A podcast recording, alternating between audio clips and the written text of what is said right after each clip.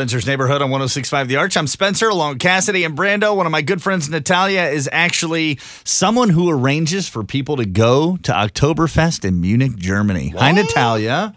Hey guys, how are you? We were just talking this morning about how 16 years old is the legal drinking age in Munich, and I can see kids feverishly on their laptops and pulling out their phones trying to get a trip over to Munich. Yeah, during and in robbing a bank here. in the process to get the money.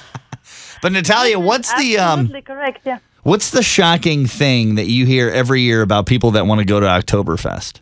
Well, Oktoberfest is my most favorite event. So every time when people approach us, the first thing is like, we want to go to a big beer tent and we want to try those pretzels and we want to drink those one liter beers, which is equal to 12 packs that you guys have over in the States. Wait a minute. So you're Holy saying moly. one beer is a 12 pack here? This is absolutely correct, and it is 6.5%, so it's a very strong beer. Yeah, okay. You got my attention. You deal. You got to deal with a lot of drunk Americans. Then basically, is your job. Well, it's a lot of uh, happy people. I'll just put it this way. Happy people. I like it. Do you find that the people that put on Lederhosen are usually tourists, or is it the locals that you'll see wearing those in the tent?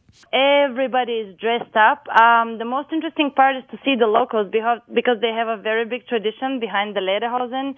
So they'll send, send them over through the generations. So the grandpa would pass it on to his son and to his grandson. Um, the tourists, they'll usually just go, they'll buy a Lederhosen or a Dirndl, but everybody is everybody is dressed up. If you're not dressed up, people will look at you and they'll be like, "Yep, yep, you're not from here."